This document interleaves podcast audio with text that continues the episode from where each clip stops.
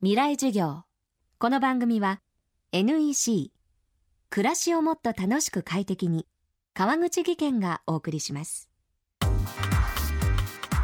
未来授業。今週の講師は山内明美さん。宮城県南三陸出身。東日本大震災をきっかけに一橋大学を休学し現在は宮城大学の特任調査員として地元南三陸の復興支援現地調査に取り組んでいます。東北は飢饉の多い風土で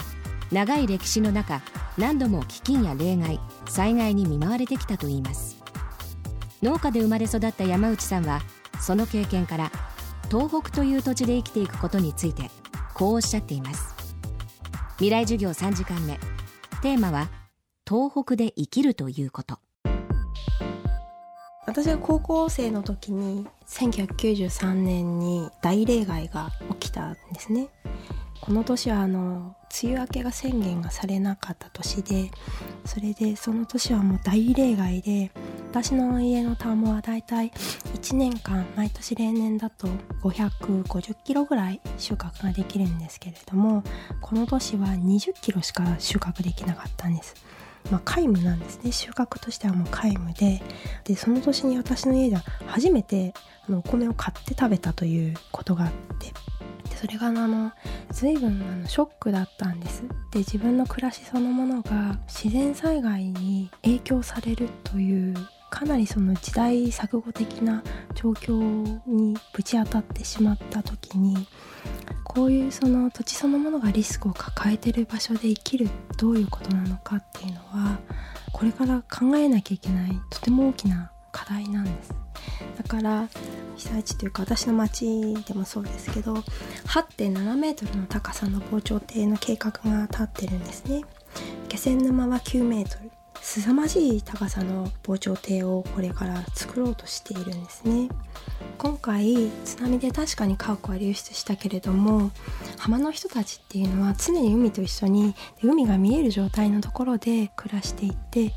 あの何が命を守ってきたのかって言ったら多分防潮堤が守ってきたんではないはずでそれはあの海で暮らしてきた人たちがよく分かっていることですね。それともう一つあの三陸の町々であのコンクリートで固められて市場とかができているんだけどもそこはだいたい戦後になって埋め立てされた場所です。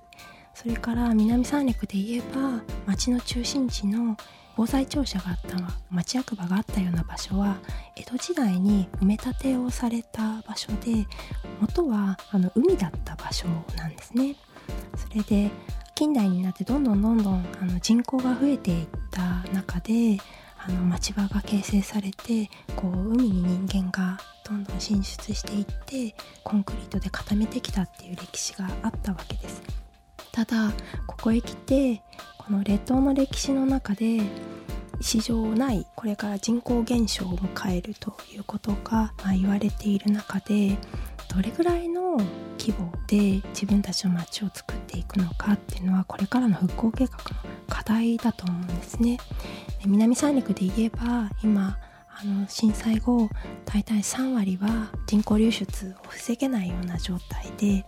最終的にはもしかしたら人口が半減していくんじゃないかってそういうその縮小をしていく街の中でそれだけの資金を非常に硬い防波堤を作ってコンクリートで固めた港をあの広大に整備していくっていうことが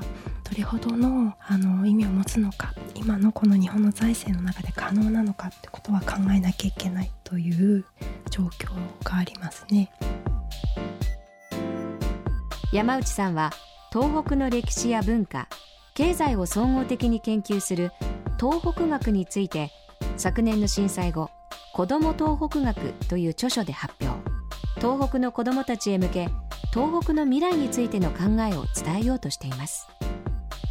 未来授業。明日も山内明美さんの講義をお送りします。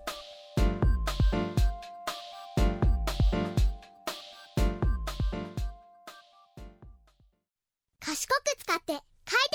適に。それが新しいエネルギー社会。NEC グループは家庭内エネルギーの見える化や地蓄電システムの開発に取り組んでいます。エネルギーの賢い使い方 ICT で家から街へ広がります未来はもっと快適。NEC こんにちは。新井萌です。地球にも人にも優しい OK 網戸で気持ちのいい夏を送りましょう。萌えは網戸でエコライフ。川口技研の OK 網戸網戸買う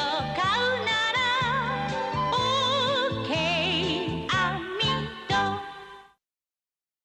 未来授業。この番組は NEC 暮らしをもっと楽しく快適に。川口義賢がお送りしました。